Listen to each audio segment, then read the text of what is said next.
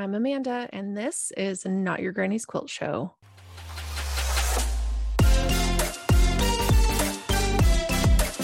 Hi, welcome to today's episode. Today, my guest is Christina Lee of Sweet Potato Quilts. She is a pattern designer, she's also a music teacher, and she's also local to me. So that's really exciting. Um, she has a great eye for design. She comes up with some really thoughtful and creative patterns. And if you join her block of the month membership, she creates block patterns that you get once a month. And she just has the idea that creativity and curiosity is going to be the key to the future of quilting. And I'm with her um, as a former teacher. Eh, that kind of is ingrained to you. Like the building curiosity is the key. So, anyway, if you don't know Christina, I hope you enjoy this episode. We talk a lot about the parallels of quilting and teaching and how we've applied things we've learned from teaching into our quilting and our business ownership. And it's just such a fun conversation. And I hope you enjoy it. Go check out patreon.com slash not your granny's quilt show today and get ready for some exclusive content that will be coming your way that is just for patrons. That's patreon.com slash not your granny's quilt show. It's so fun though. Like I love listening back and like rehearing the conversations because I think, you know, you get out of a conversation, you're like, oh, that was great. And then it's like, I can't remember any details. And then going back and listening, I'm like, oh, yeah, that was really cool. And sometimes I'll take notes of like things that were said and just like to remember. And so it's really fun. But yeah, I, I, I listened to a few and like I, I, I'm really bad at remembering details too. I remember like the feel and the mood and the vibe of the person. Mm-hmm. That's how I am with movies. I mm. I don't remember anything about any movie. Okay. I see like even like the plot. I don't remember. I don't know. You're like it was cool, but I don't. I remember if I liked it or I remember if I liked it or not. yeah. Right. Yeah, yeah. I'm kind of like that too. I'm like, it was a great story about some people and they did stuff, and I really liked it. It's like, okay. I think that's how people feel when they listen to classical music because mm-hmm. we I do a concert and I I know like pretty much every note and I like tame every note and every nuance and like every yeah. moment of the piece that we play. And then I listen to people reflect on what they listen to. They don't re- yeah, it's too much to process those details, but they remembered they enjoyed it. So yeah. Yeah, that's yeah, how like, I feel about movies. Yeah. Yeah. It's kind of funny, just like how what how our brains process things and like our in experiences. And it is that we do come away, at least for me, and like I think there's is some psychology behind it, but just the idea that we come away more with the feeling that we had from that experience than the exact memories and details. And and I think you know, our pasts can inform those feelings, but also just like trying to be in that moment is like really can can bring that about too. But it's just crazy. Like sometimes the things that like make us feel like really good are things that we can just like leave behind and kind of like walk away from but then sometimes those are the things we come back to over and over again like i don't know it's just so interesting like thinking yeah. about the way we process different things I think there's so much opportunity for perspective. Like when you put it into quilting, for example, you can go into like the details of like every stitch you make, mm-hmm. how you piece and press everything. But then like you can take it out into a wider scale of like how does quilting fit in society? How does it fit in my life? Like I yeah. see it as like how it fits in my life because sometimes I'm like, why am I why am I doing this? I, I'm a full-time teacher, I'm a musician. and why do I make the room for the quilting? But then I learned that like the quilting feeds my teaching, my teaching feeds the quilting, like everything mm-hmm. like goes together. But then there's also a value of like going to the nitty gritty and the small details and finding so much value in that. And then there's everything in between too. Yeah. Yeah, exactly. I feel the same way because I think you know, when I was teaching and quilting, it was like a, a place for me to have a creative outlet when I needed to just expel some energy, but I didn't want to go work out or I didn't want to, you know, it was like something I felt good about doing that I know I was like reasonable at that I could accomplish something and um so i think that feeling of like okay at least i did this thing right today you know it's like especially. I, what i wish for everyone i'm sorry I interrupted you. No you're fine you're fine. Wait i i wish like i hope that everyone has something in their life that they're pursuing and learning something mm-hmm. new at even if they don't feel like they're good at because even just the process of finding improvement and learning mm-hmm. um, for me that's quilting because i just started i think i started quilting in 2018 okay. right before covid. Okay and i'm coming off like i have this professional music career which precedes that. And that's something that i've pursued since i was in grade school because okay. i think in high school i decided i wanted to be a musician. And right when you make that decision you decide you know like how unstable of a career it is. Yeah. How competitive like the people uh, the people mentoring you tell you the truth. So right. you i think i consciously decided like that's something i'm going to make my life and work really hard for. And then it's it's something you go into because you enjoy music and you enjoy like the company of coming together and making something bigger than yourself.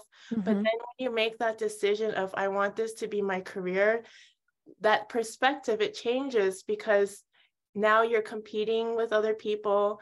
Now you're wanting to be perfect. Now you're wanting like you're putting that pressure on yourself. So there's always that balance of like still doing what you enjoy and having moments of not enjoying it because you you want to make a life out of it too. Mm-hmm. so there's just so much perspective to that. And i think quilting for me is like a fresh beginning to something I enjoy and then turning into a business because I think I learned a lot of mistakes from my music career. yeah. right. and it's like, it's fun to try again with something new. with something new, yeah. Well, and it's still creative, you know. It's a it's a different avenue of creativity, but it's still there. Like you're still communicating your ideas through a different medium and it's it's like so fun the parallels of different things because I thought who the heck would think that like a teacher going to quilter, but there is so many skills like you have to be able to read directions really well and you have to be able to like understand what's being asked and the math like oh I'm like okay quilt math is a whole it needs to be its own genre of math because yeah. it's fractions and arithmetic but it's still harder than anything I've ever done I mean imagine like we've been quilting for we we're comfortable with quilting at this point, but like imagine for the beginner, yeah, like starting what do you need to buy, what fabric, what pattern, following the pattern and understanding the pattern. Like when I started quilting, I didn't even want to look at the pattern. I just wanted to sew fabrics because I couldn't like I didn't even have space in my mind to read. Yeah. I just yeah. wanted to figure it out and I I didn't even want to bind. Like sandwiching and basting? No i just saw like a five minute youtube of you know baste it inside out and then turn it right side out. What? Yeah you can layer it uh-huh. and just stitch on the outside and leave a gap. Oh. And then turn it right side out and then top stitch it close. oh, okay. That sound good to me. You're like, all right, I'll do it. there was no quarter inch seam or anything. So, mm-hmm. I mean, I feel like I hope in this community there's room to, you know, welcome and, you know, let people do it that way. And there's room for people at whatever stage they're in and acceptance for that. So, if yes. you make the quotes that way, great. yeah, do it. We don't care. We just want My you in our yeah. yeah. I I mean, I say it all the time, probably almost every episode like this is a safe space. Like you can quilt how you want to quilt and I will not judge you. Like I just love that people are playing with fabric and finding ways that they can use it to express themselves and it brings them joy and that's all that matters to me. Like I I do understand why people want to preserve the traditional ways and they don't want to lose that history. And I totally get that. And I fully respect that. But I also ask for the full respect that some people can't do that and they want to engage with fabric and quilting in a way that makes sense for their life and their experiences and you have to make room for that too so yeah i'm i'm here for an open, open openness of letting everybody approach it how they want. I love that exactly how i feel so. Yeah Good. well that's like that's nice. I think you know mostly everybody i've talked to has been that way too. It's like we all just want a space where people can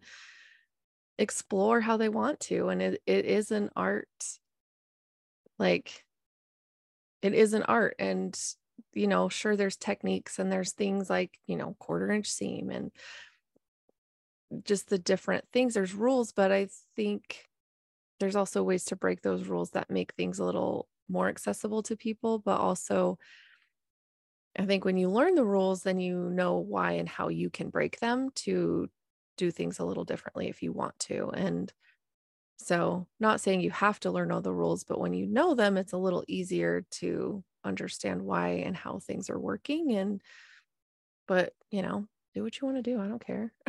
Exactly. so, and I think that's like a teacher mindset too. Like, I want you to know the rules, but then if you can find a way to make it work for you, then that's great. like, just don't hurt other people. exactly. Like, just don't hurt others or yourself and we're fine. Yeah. And that's really the rule. The rule is just be kind to yourself and to other people in the process. And that's, we can all get along and figure it out together. Absolutely. so, how long have you been teaching? Um, I've been, oh gosh, I started 2012. How many is, is that 11? This will be my 12th year I'm going to start. Okay. Um, I I did my or I'm if you're into music, I'm tr- certified in Orff and Kodály, which is not available in Idaho. I've oh. traveled outside of state over six summers for two weeks at a time to get oh this training, and I can't imagine teaching without it anymore. So, really, one thing about Orff, I'll talk about Orff because it's really um, it's really centered on improvisation and it's student it's child centered based on their play and imagination mm-hmm. so the teacher breaks down the elements of music to set up parameters for the children to play and essentially make up their own music that are expressive to who they are so essentially me as a teacher what my idea of what good music is like i can guide them but like sure. they're making the rules for the music that they want to make mm-hmm. um, as long as I like set up the parameters for them. So right. there's lots of rules for improvisation, and like I read on on quilting improvisation, and okay. like that literally you could replace the word quilt with music. Uh-huh. It's the same same. Okay. And like I read that book and I was getting goosebumps because like quilting and music are like coming together for me. Yeah. So I I got the idea of like breaking down components of quilting. Like once people understand how to make and trim half square triangles, flying geese, mm-hmm. all the mm-hmm. ways, you know, at some point you've mastered the four at a time, eight at a time, two at a time. Mm-hmm. You you know how to like do their piecing techniques. Like, is there a way that you can essentially just plan and make your own blocks, but you don't have to write the pattern? Right. So I I want to figure out if quilters can just be given the tools that they would need to just make the quilts that they want. Mm-hmm. Same as music. Like I'm giving my students the tools to make the quilt, make the make the music that they want to make. yeah. Um. So I'm starting it with my my membership block of the month. There's a I write block patterns that they get once a month and they can mix and match the blocks Okay. So I I just want quilters to at least have the choice in their design, like which blocks do you want to put together, yeah. and they can discover like a new pattern that I I didn't even think of using the blocks that I've given them. So they're essentially just making what they choose to make, and yeah. I've I felt for a long time like the quilt patterns. There is so much choice in the fabric you make and the colorways you can do but like when it comes to making following the instructions and making the quilt that's on the cover mm-hmm. the idea to me feels a little bit restricting. So I just want to add that choice. Yeah. So yeah. potentially make a quilt that I haven't thought of, but I wrote the pattern for you. right.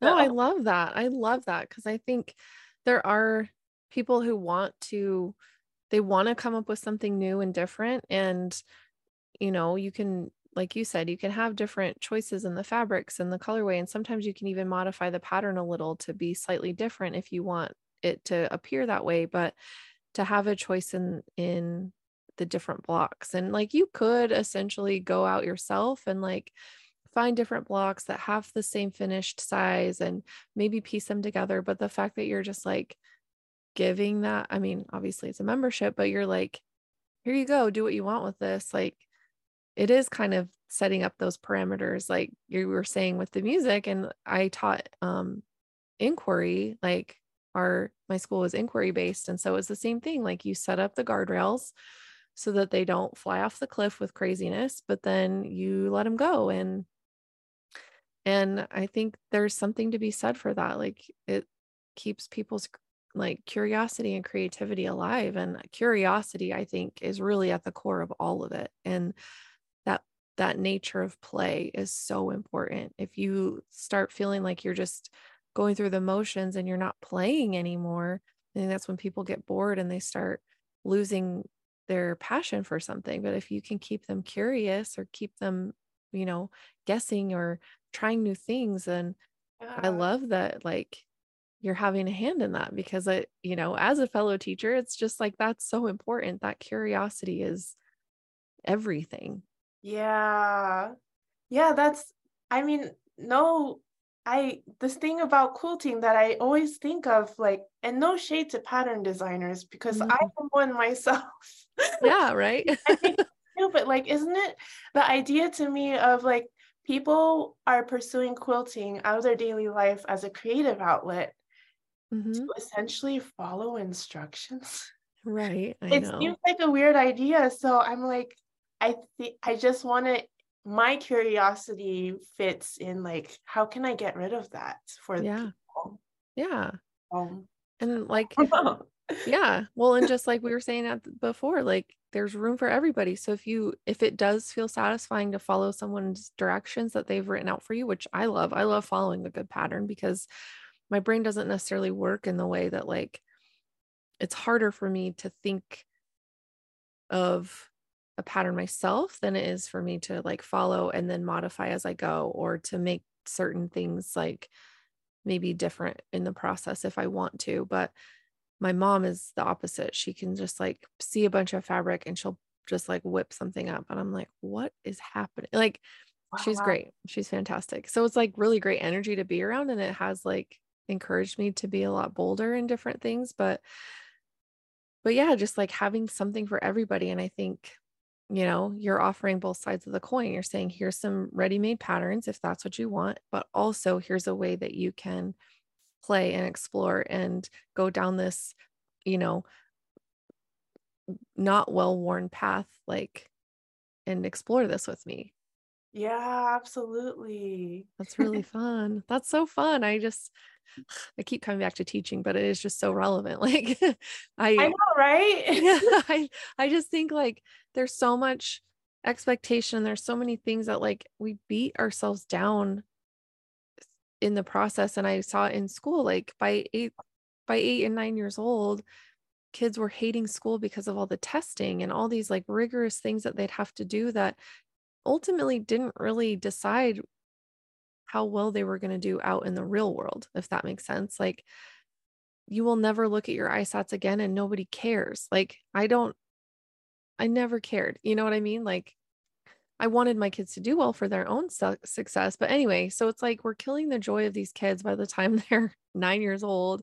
And we expect people to go out and just want to be creative and let loose and do all these fun things. But it's like we've, as a society, conditioned people to like not have fun anymore, to not be curious, to not ask questions, to not play. And like as much as the school system I was in was trying to kind of counter that with the inquiry model and you know, it was um I don't know if you're aware or know of the IB international baccalaureate. So that's what my school was. And I, you know, I loved the IB and and I still do. And I think there's some merit to it. It is a little bit elitist, I think, in some ways, which I didn't love, but I think what my school was trying to do was make it more accessible to everybody. That's why we kept it public and free to enroll. And, you know, we did the lottery system because it wasn't a neighborhood school in the traditional thing. But anyway, um, it's so hard because like I think that's also kind of like the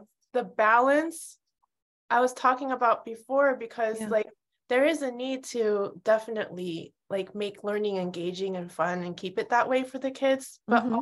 also there is a little bit of value to like are the teachers doing a good job sure but like how, but then like the question i think is the holy grail is like how do you measure that mm-hmm. because in teaching no one can know but the teacher because every teacher has their own set of kids mm-hmm. with their own set of characteristics.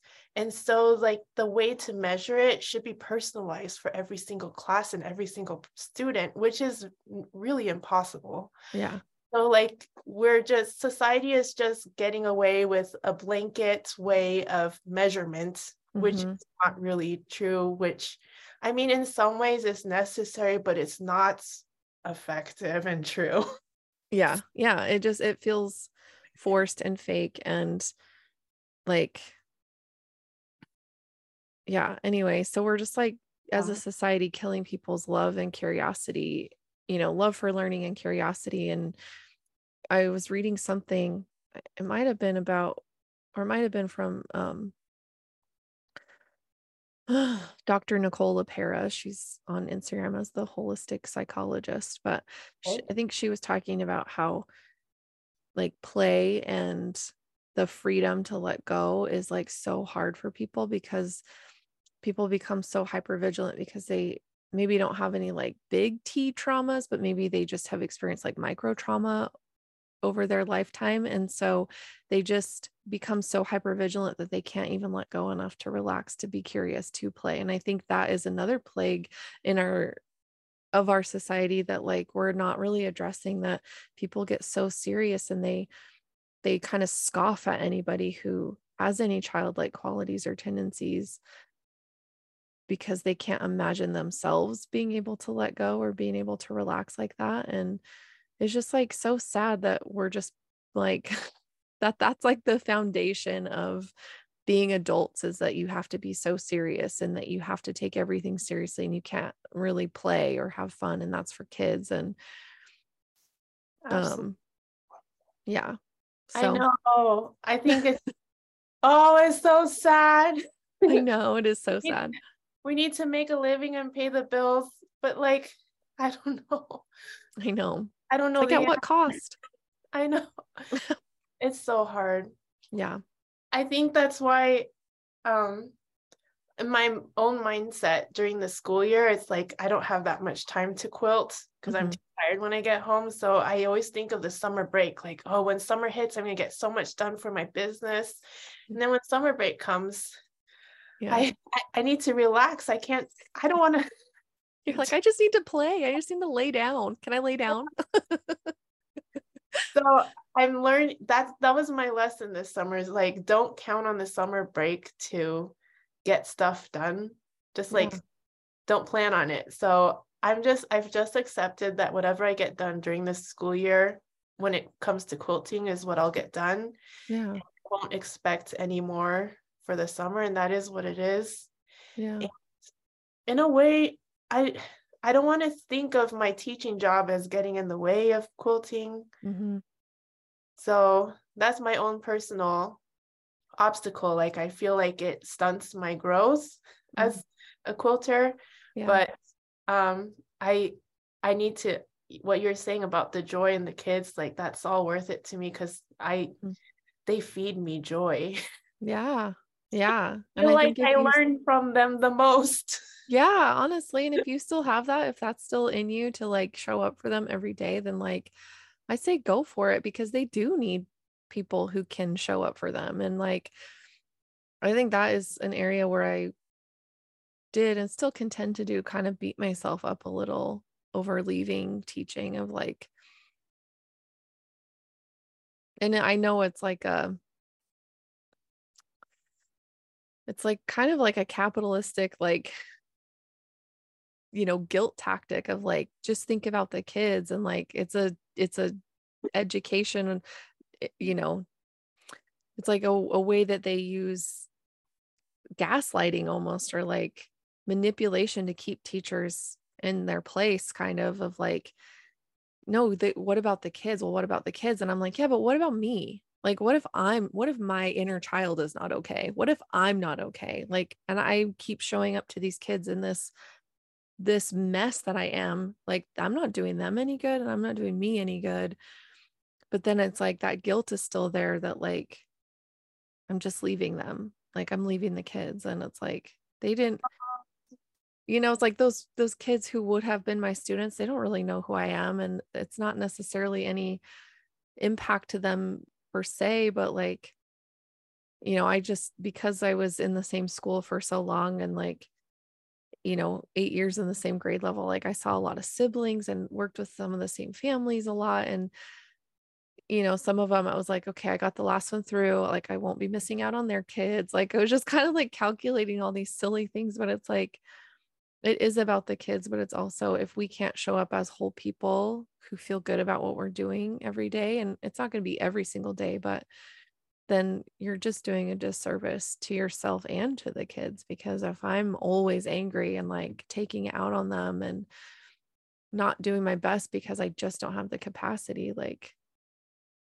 absolutely, it's okay to be it's okay to be selfish yeah and to fill your bucket first so that you can share with others mm-hmm. so yeah show up with a full bucket and then they they reciprocate double back i yeah. swear can i share with you something yes please do um, i'm so i as a te- sorry we do so much teaching talk but we i'm setting up my classroom right now and i hate oh.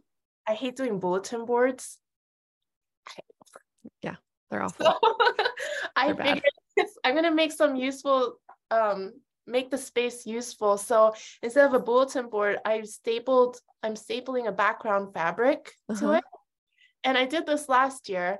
Um, I had a background fabric, and at the end of each music class, I had like just different shapes of applique fabric. Mm-hmm. And the mm-hmm. kids can pick a piece and then just place it where they want on the fabric. And I eventually quilted it all together and app, uh, appliqued it. Yeah. The moment I staple it to the board. You're right. Yeah. That's how much time I have. you gotta just keep it on there. It's fine. Yeah. And then we ended up with the quilt that the kids were so proud of. Oh my gosh.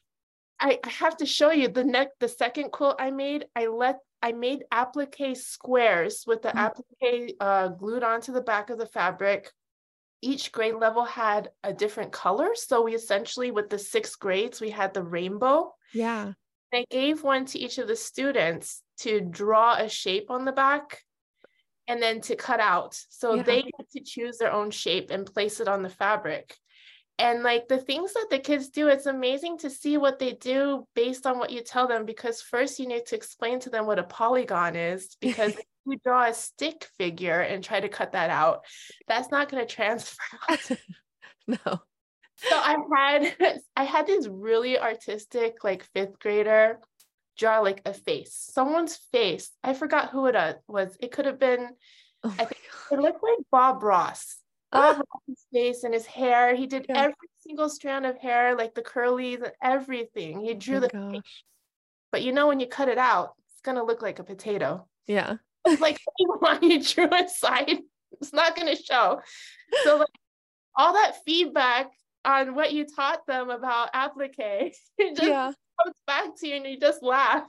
Yeah. And you have like chickens with chicken feet. Yeah. You're like you have to cut off your legs because those chicken feet aren't going to make it on the quilt. Mm-mm. And let me show you.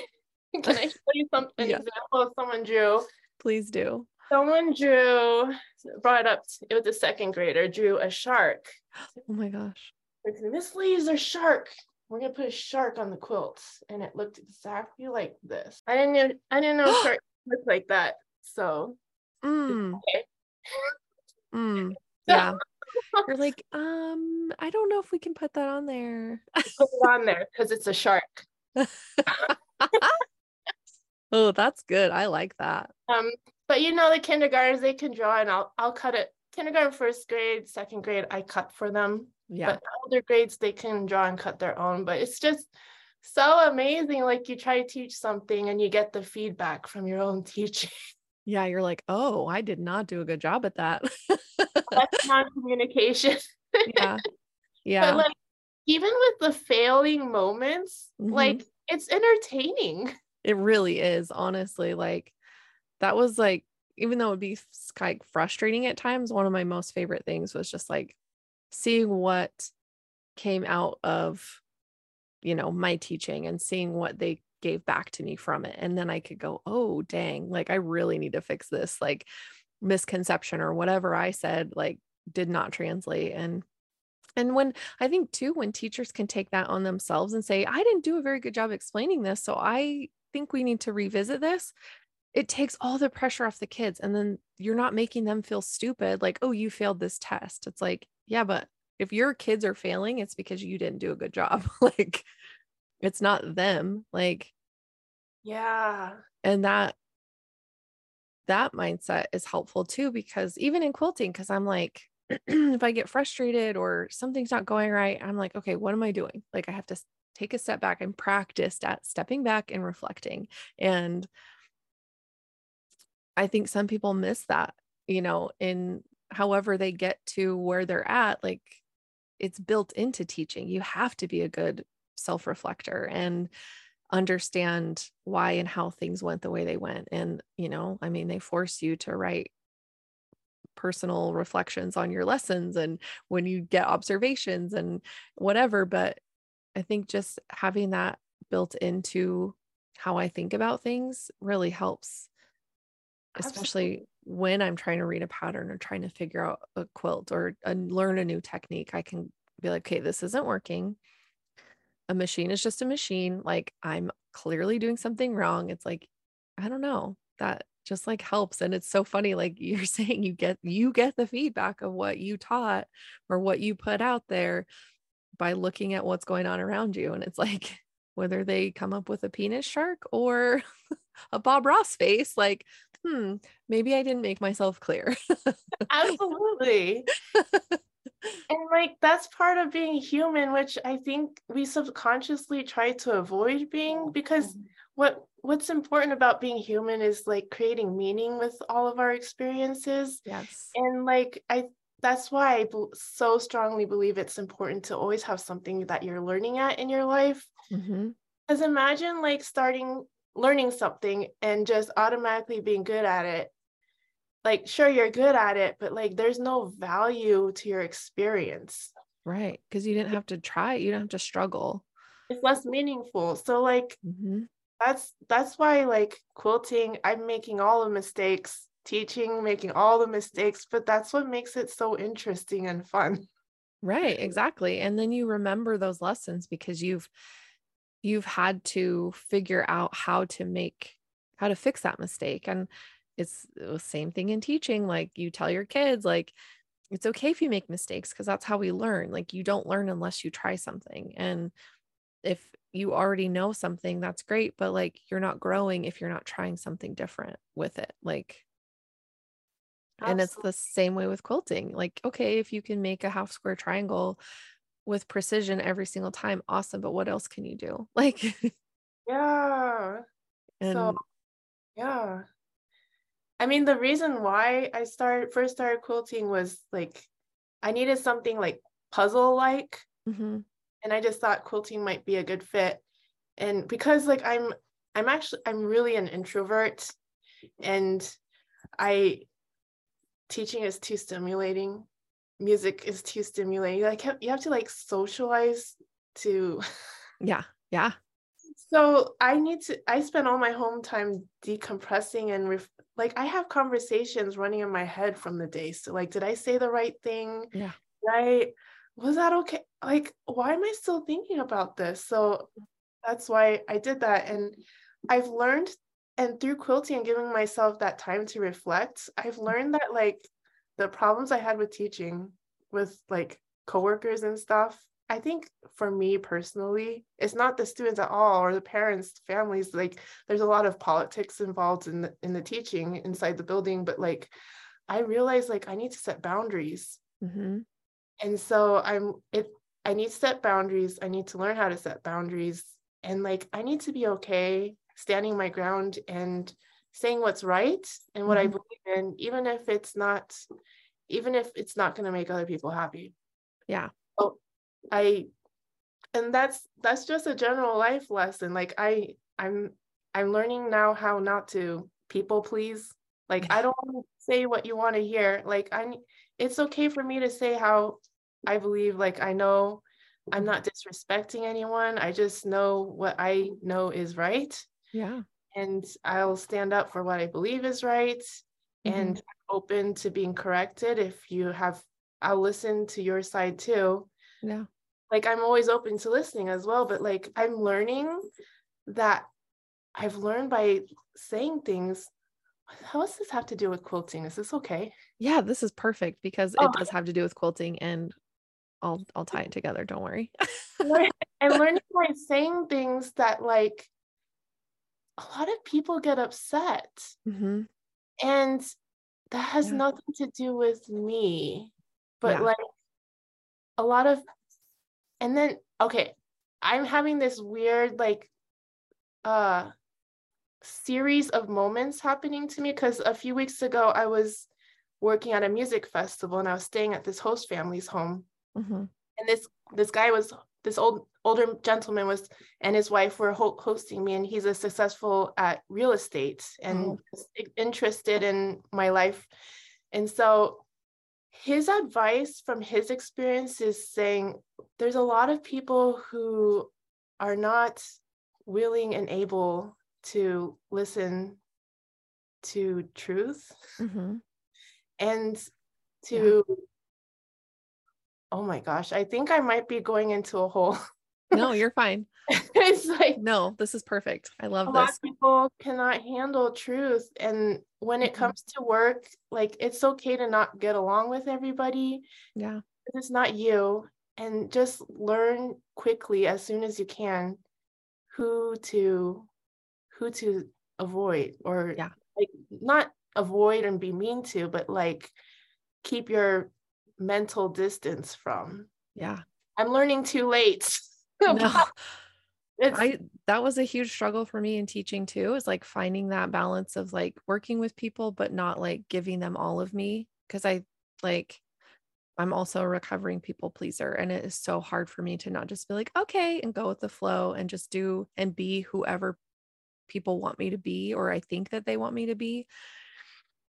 And this does tie to quilting because especially as a business owner, there's a lot of people with a lot of opinions. And just like we were saying before, we want this to be an open space where people can approach this how they want and in the way that makes sense for their life because not everybody has the same capacity or the same time or the same budget. And so, but as a business owner, you have to have boundaries.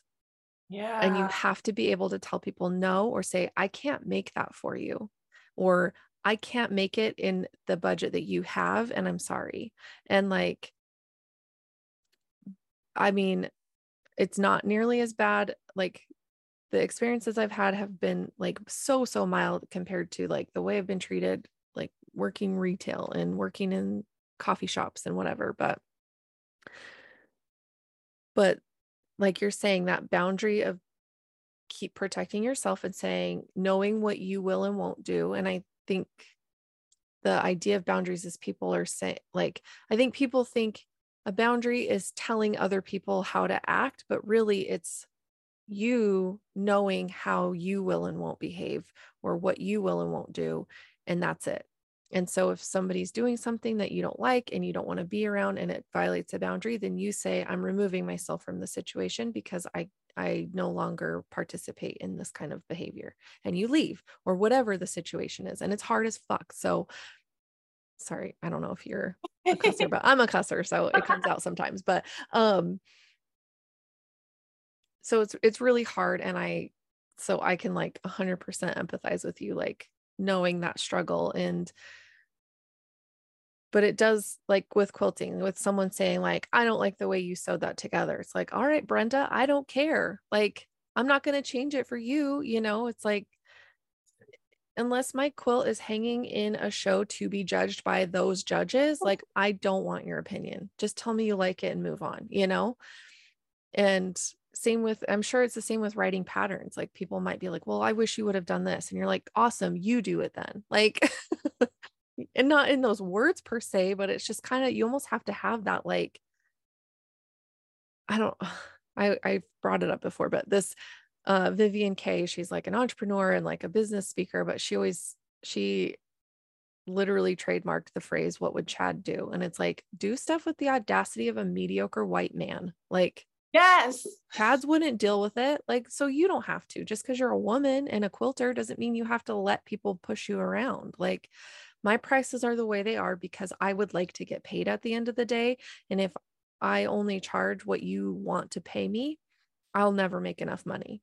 And yes, I have a business that I intend to make money from. So, like, things have to be a certain way. Like, it's not free. My time isn't free. My value is not free. Like, I'm way more valuable than that. And, like, knowing those things especially as a people pleaser, is so hard. Yes. So, so hard. Yeah. And it translates from teaching. It doesn't matter what environment you're in. If you have that mindset that you have to chameleon yourself to fit in, to make people like you so you don't get rejected, it doesn't matter what you do or where you're where you're at. It's going to come out if you don't address it, if you don't understand it about yourself and know what triggers it and be Absolutely. able to start putting those boundaries in place.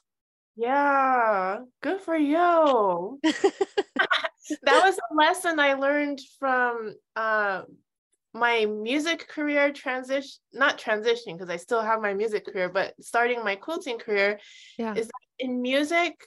I was at a place like teenager, you know, from mm-hmm. I came from a strict household. So like I learned I I pursued music as someone who obeys and does what my teacher says, ple- mm-hmm. people pleasing, mm-hmm. and also is very um, male dominated and with lots of popularity. Like, oh, so so hard to say this, but I I decided when I entered quilting, I'm gonna I'm gonna step in like a white mediocre. yeah, and I'm gonna I'm gonna believe that I am I am deserving of success. Yeah. And I'm going to act that way. And like, it's not like I'm successful.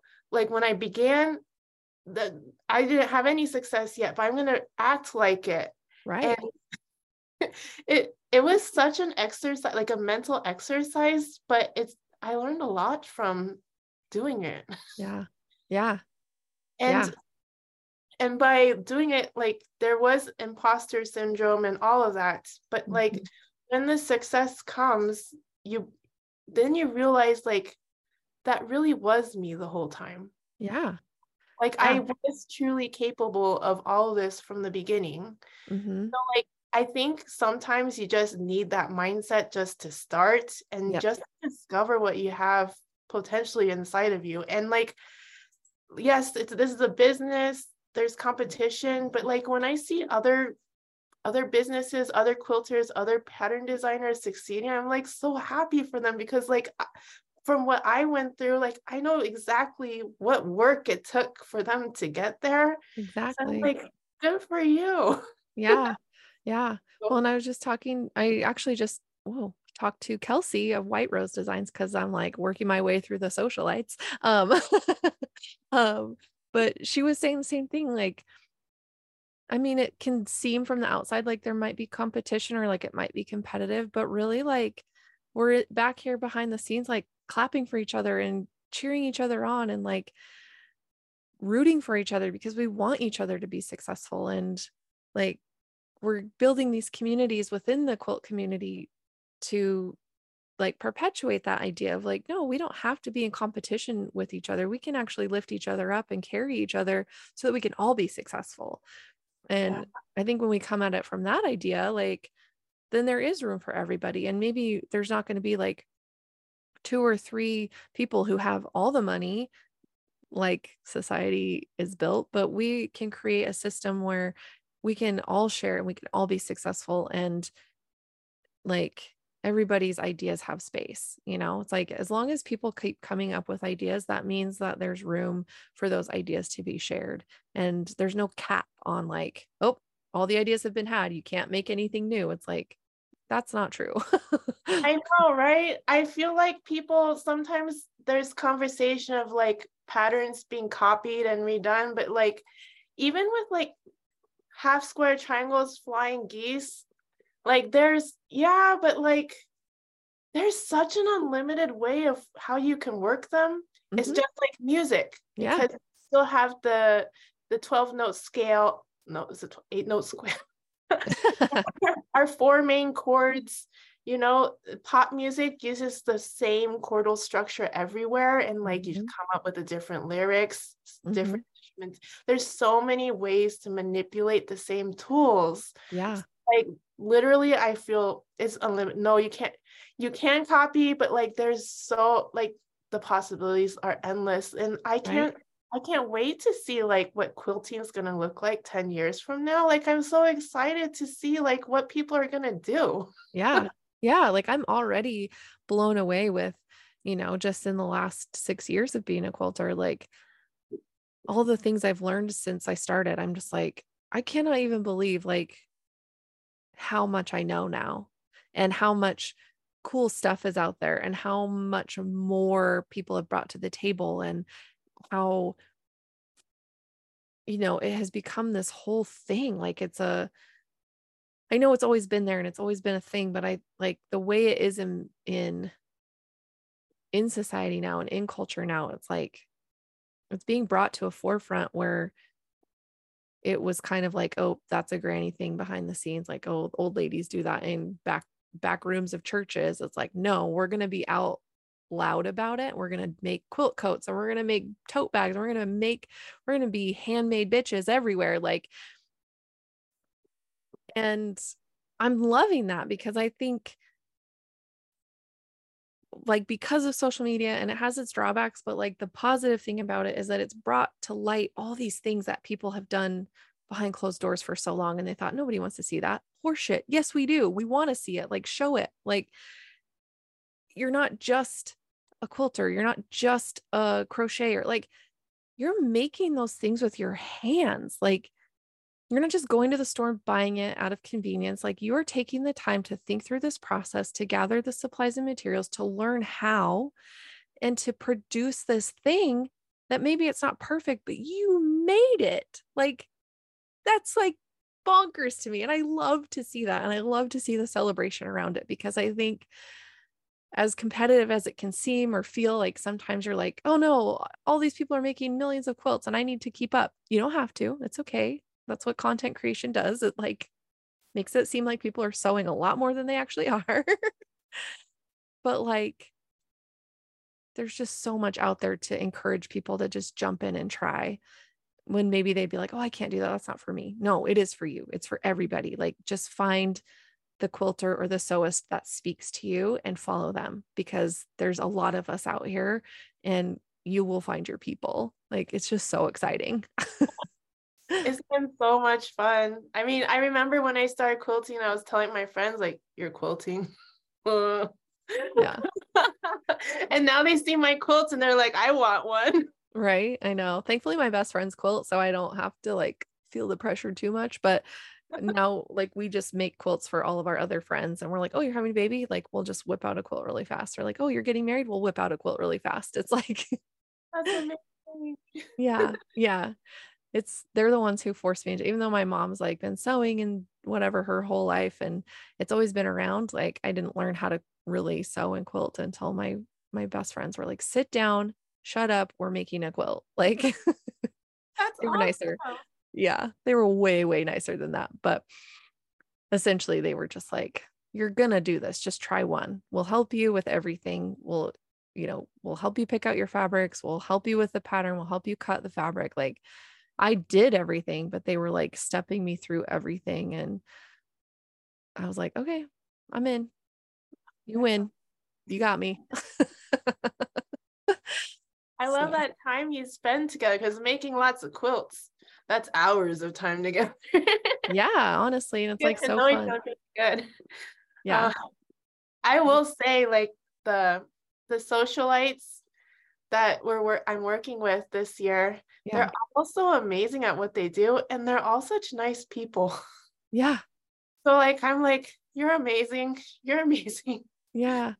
And like it's been so nice like getting out of my own little bubble of a world and yeah. like pursuing something and then meeting like people who are really good at what they do and then they're also amazing people mm-hmm. so i think yeah, yeah, it's been so worth it that's so good that's so cool and like when i saw that you were a Sewcialite and i was like oh my gosh like she's local like me like to me and this is like so exciting and because i think i started following you from my long arming page like probably like two years ago now and um I was like, oh my God, she's in Boise. Like, this is crazy. And it was just like so exciting to see that because, you know, why didn't you say hi? I think maybe did. Like, I don't know. No, it's fine. Like, I think it's funny. It's just like, I think sometimes too, like I'll get messages from people sometimes and I'm like, oh my gosh, that's so great. And I'll like respond in my head and then I don't ever, I don't go back to it for like ever. And it's not just me. no. Oh my God. No, I'm like so bad at it and I feel bad. I'm like, I'm sorry. I try like try to comment with, you know, talk to people online, but I'm like trying to do everything because it's like just me and my mom, you know, really. And I do all the social media. Like I obviously do this podcast and like um you know my mom and i are constantly making quilts for people and long arming and all this stuff so it's like okay it's, so it, it's if your mom's a quilter uh-huh. it was your friends that taught you to quilt yeah oh like i've i've known how to like sew i could sew like i could hem curtains and like little basic things like that but i had so much anxiety as a kid and i didn't know it at the time obviously but now looking back i'm like oh i get she would get frustrated with me and I would get so frustrated. And I think that was born out of that anxiety of like breaking her machine or oh. doing something wrong like and that's that people pleasing like I didn't want to make her mad or like upset her by ruining her machine. And so cuz she sewed all the time and I was like if I break this like that's like her happy space is sewing and so I could not be responsible for being the one that ruined that. And so I think out of self-preservation, That's so like, true. There's added pressure when you do stuff with your parents. Like I have musician friends with kids and they're like, I don't teach my kids how to play the music. No.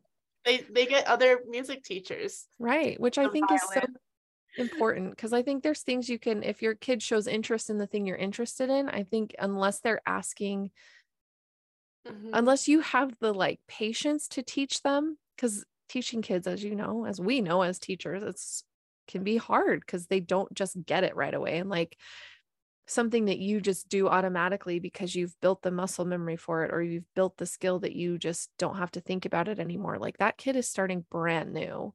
They don't know anything and so it's hard like i and i did read somewhere too like if you stay in the same grade level or you stay teaching the same content for too long you start to forget what it's like to be in the shoes of your students and so it like almost makes you a worse teacher for having stayed so long but like learning new techniques and learn like i think music is maybe different because there is so much to learn. You're not just teaching the same set of like standards all the time if that makes sense. Like i'm not you're not teaching the same exact mathematics every single year to the same it's like i don't know.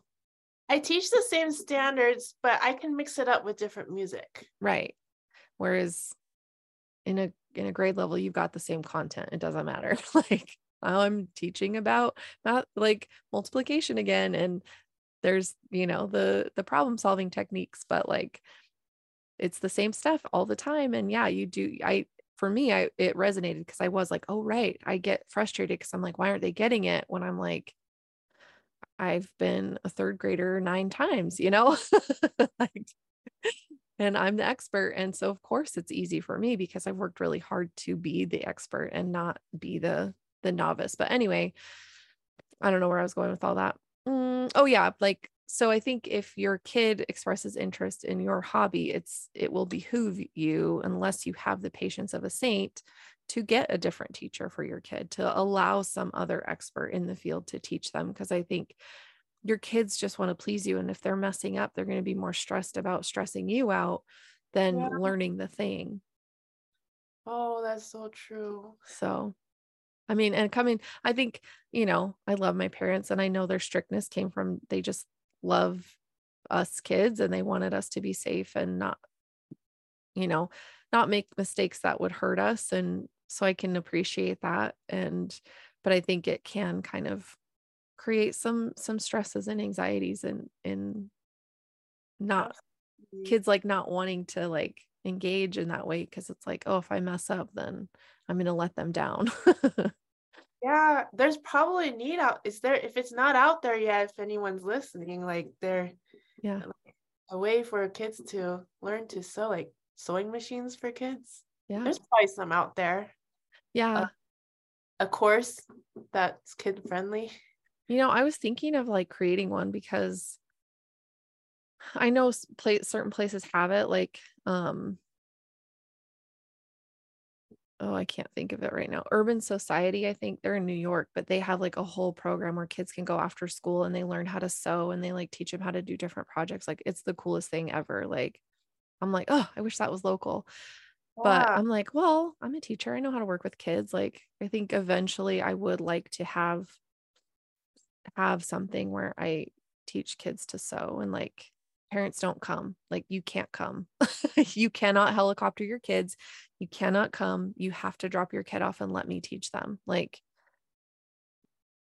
and maybe once the kids learn how to sew then we could do like a parent child or like caregiver child thing where they work on a project together but like like the kid has to come learn how to sew outside of the parents eyeballs like because i think that's important like giving them the space to learn and be exactly who they are and not be worried about what their mom thinks of them or their dad or their grandma or their par- other parent you know it's like yeah. just come so and i really want to create that here so.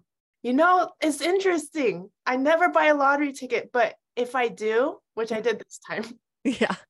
It gives you the time and the chance to dream for a minute so mm-hmm. i'm holding this ticket i'm like what would i do with 1.5 I would buy a building yeah. and lots of sewing machines. Yeah. Sewing center. Yeah. so, Legitimately. Like we'll cross our fingers because that would be so cool. I know. I like when it was like so almost I, I don't know if it was this much, but when it was really high, like a few probably probably five years ago now. But anyway, it was like really high before and it was like crazy. And my husband and I had bought a bunch of tickets, not a bunch, but some. Same thing. We were just like dreaming, like, okay, here's what we would do. Like, we have a plan in place, like, just in case, and like know how we would handle it. And like, and yeah, like, we both definitely have our like top tier, like, if we had a bazillion dollars, like, this is the thing we would do.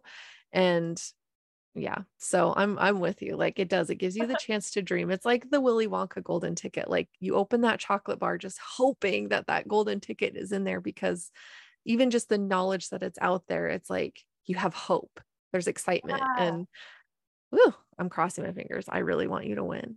Yeah so if i open up a building with lots of machines then i you'll know that i won the lottery but don't come after me. I won't you can just call me and I'll come be a teacher in your building. It's great. Yay.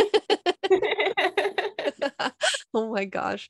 Yeah. Oh, oh I, that, that would be so fun.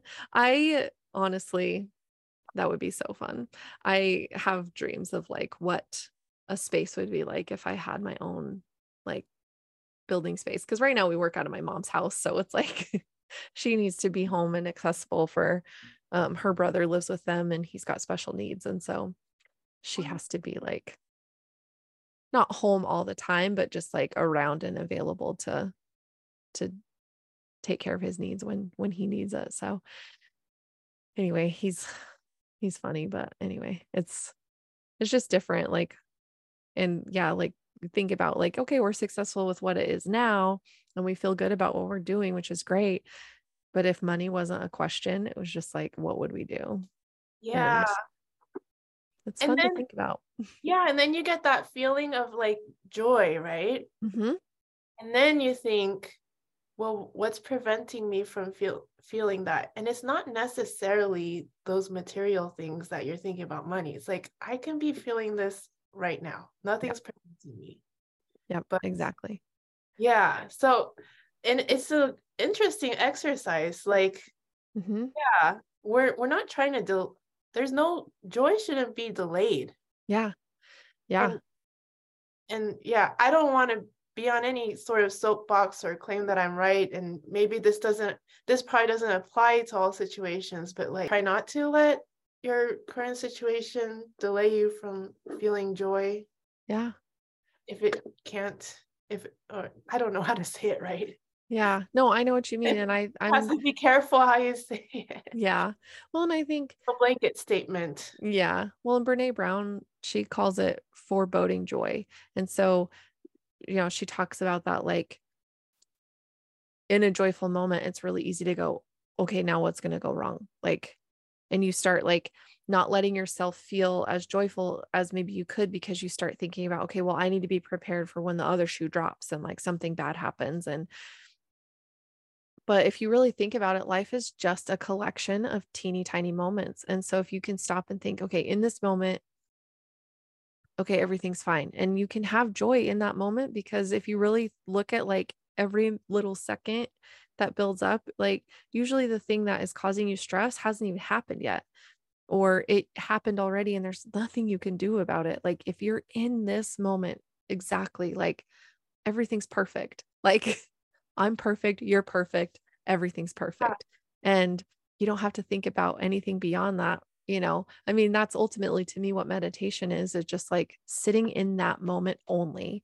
And, you know, when thoughts come, you just let them pass through and say, thank you for visiting me. And then you go back to just being in the moment. And that practice is so hard, but it's so valuable. And yeah. no matter what stage or what setting you're in like you can do it and just remember like okay this is just a moment of of time and you know maybe at least for like when i was teaching and i would get overwhelmed and stressed because i did not even know i was an introvert until i stopped teaching oh and i like got a lot more solitude and was just with my parents or just by myself or just with my husband like I was like, oh, that was like too much for my brain. Like, and I get overstimulated in crowds. And like, as all, as much as I love going to concerts and live music, like it can be really overwhelming to me if it's like really crowded and people are being chaotic. And so I will never go by myself. You will never catch me at a live show by myself. and, you know, just stuff like, like big cities, like I, I've lived in Boise my whole life. So oh. I, am used to this. It's like very, it's busier now just because a lot of people have moved here in the last few years, but ultimately it still doesn't have that same big city feel. I can go downtown by myself and feel fine because I'm not like elbowing my way through like hundreds and thousands of people crossing the streets at once or whatever. It's like when there's like five other people on the sidewalk, I'm like, oh my God, there's so many people. I'm just kidding. But so just to like step away from that and realize like how overwhelming that was. And like, no wonder I was having such a hard time because my nervous system was like on high alert at all times. And you have to be on at all times when you're teaching because you never know what's going to happen. Like, it's so, you're like making these like minute by minute, second by second decisions that like, I don't know where it was, but some like study, brain study showed that like teachers make more and harder decisions than like brain surgeons do. Oh, really? yes. I'm like, excuse me, then we should be getting paid like brain surgeons. Like, what is happening right now? And that's why teachers leave so exhausted because we're constantly, our brains are on overdrive all the time. And like stepping away from that and realizing how much I like to be home, how much I like to be with just like one or two people versus like a room full and mm. having to deal with like different personalities. Like, I love dealing you know our clients and whatever but it's like i see them once a week or you know maybe one person per day sometimes two but it's like so much more manageable than what yeah. I was dealing with. So when it comes to socializing, I I for one, I don't really stick with any sort of group or clique. I'm mm. more of a free floater individual. Mm-hmm. I get along with most everybody, yeah. but never I don't not I won't say never, but I typically don't get invited to outings and stuff. So for the longest time I I feel I feel left out. But like when I do go, it's like yeah. I'm not really enjoying this. Yeah. Yeah. I was so, the like, same way. And then so like I at one point I decided like, no, I'm not being left out. Yeah. It's okay if I don't go and I'm choosing like I don't want to be a part of that. And then I don't miss it. Like, oh yeah. this is such a different flip. yeah, hundred percent. Like because I mean, where my school was, there was a restaurant right across the street. And sometimes like a bunch of teachers would go after school and like get a snack or just go hang out. And um and if I wasn't invited, like at first, like I would make me really sad. Like, oh my gosh, they don't want me around. Like, not even realizing that it was just like word of mouth and whoever just happened to hear would just show up. And it wasn't like I couldn't have gone, but like nobody thought to really ask me either.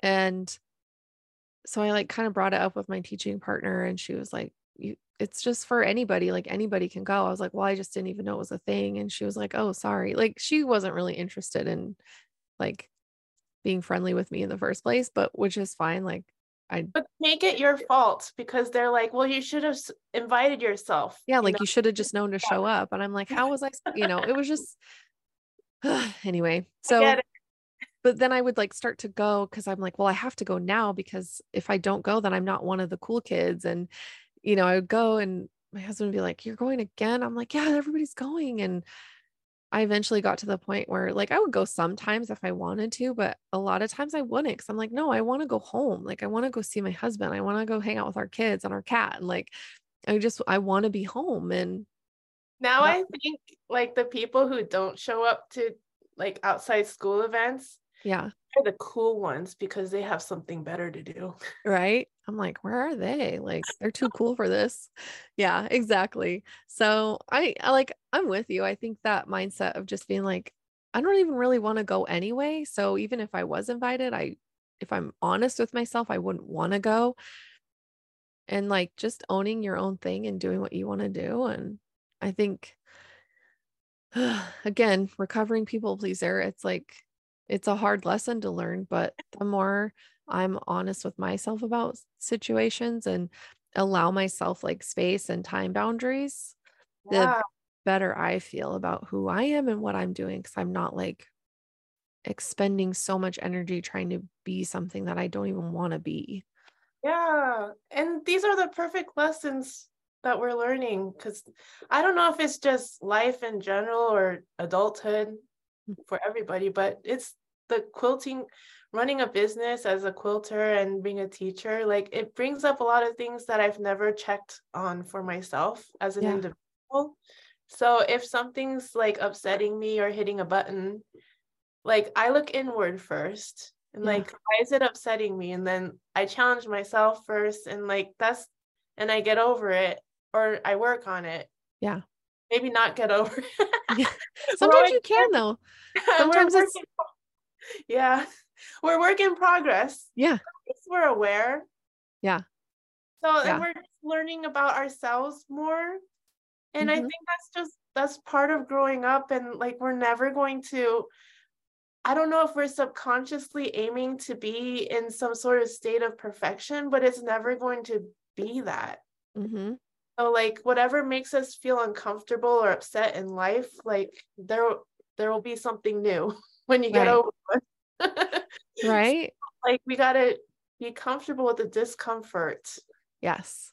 Yes. That's like what my husband and I always say. And he's actually in his master's program for counseling right now. So, you know, we're learning so much new stuff.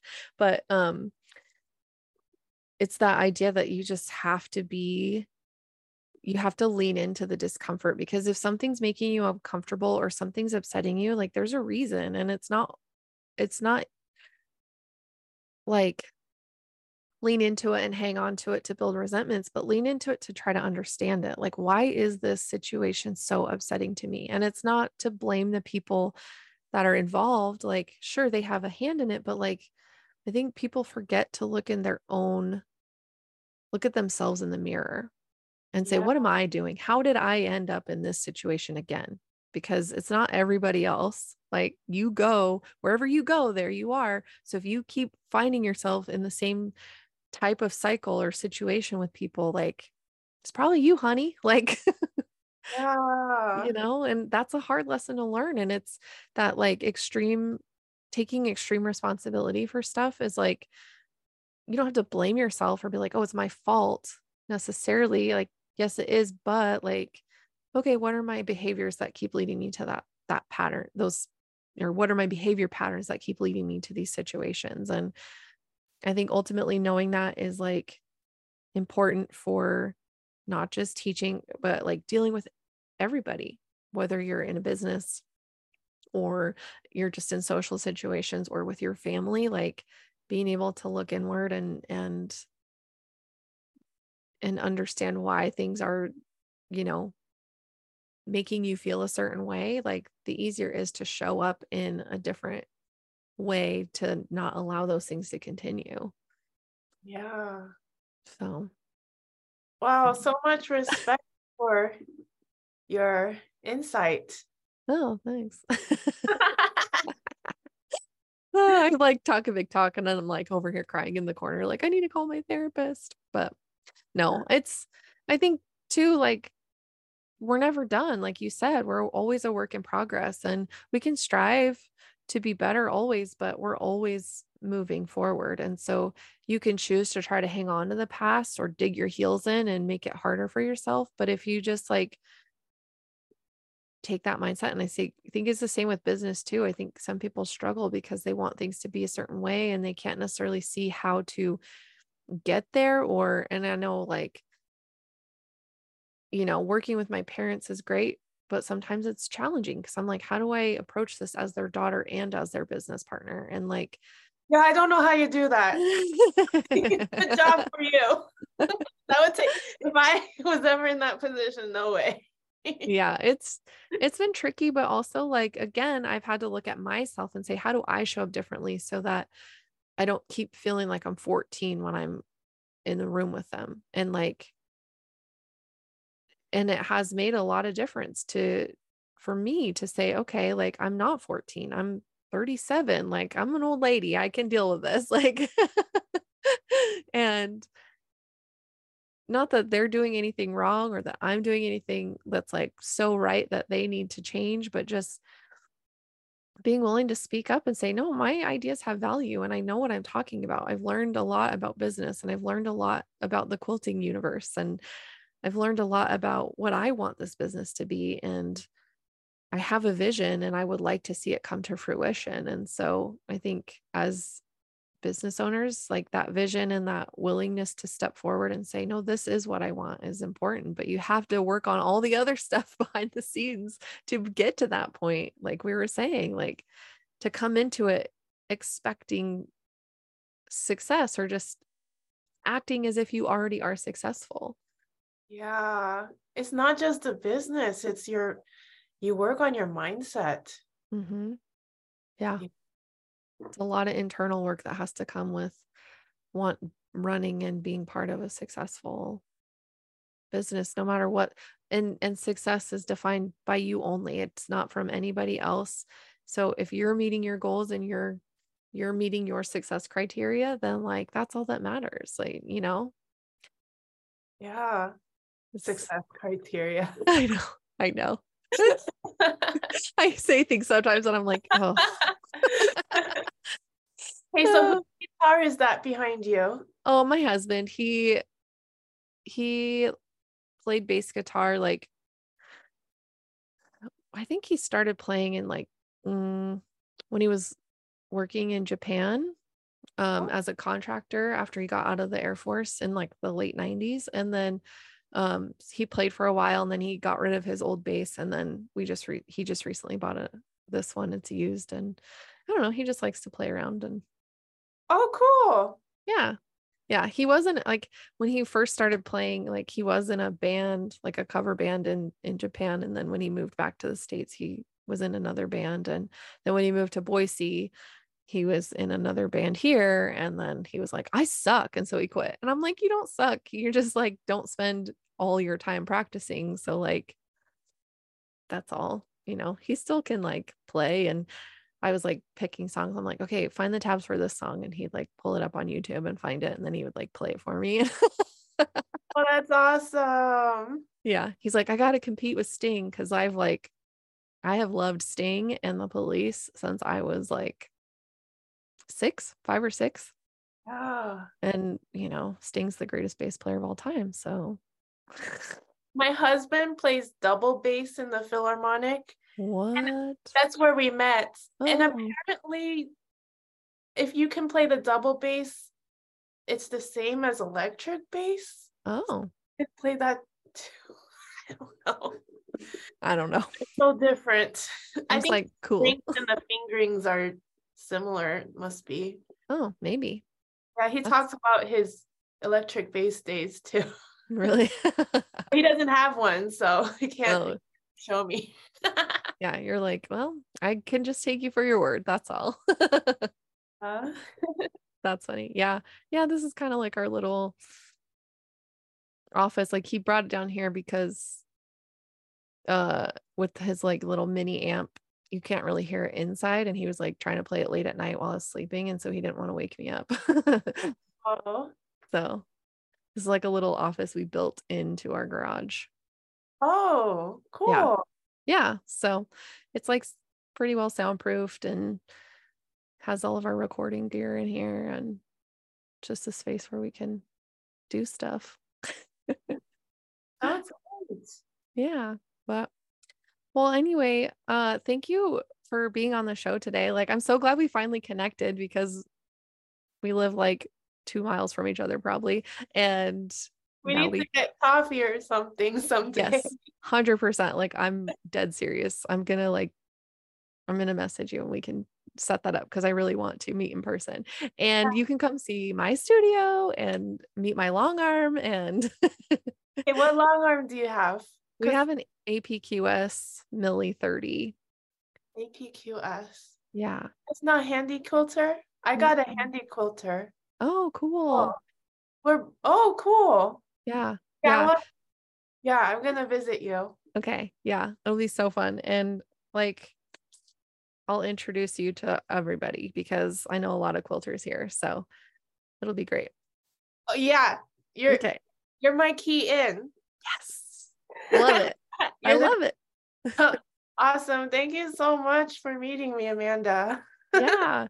And so let's tell people where they can find you online if they don't already know. Oh, I'm at www.sweetpotatoquilts.com and I have Instagram, TikTok, Pinterest. Everything is Sweet Potato Quilts. Perfect. Okay. And I'll put links um, in the show notes so that people can get to you really easily. And um, otherwise, they can go check out your website and look at your art gallery Sewcialite bundle and all your cool patterns. And they can join your block of the month subscription so that they can get cool tools to make their own quilts. That's awesome. Yay. And it's so nice talking to you. Yeah, you too. We'll, we will talk soon in person. Yes, next time. yeah. Okay. Later. Bye. Bye.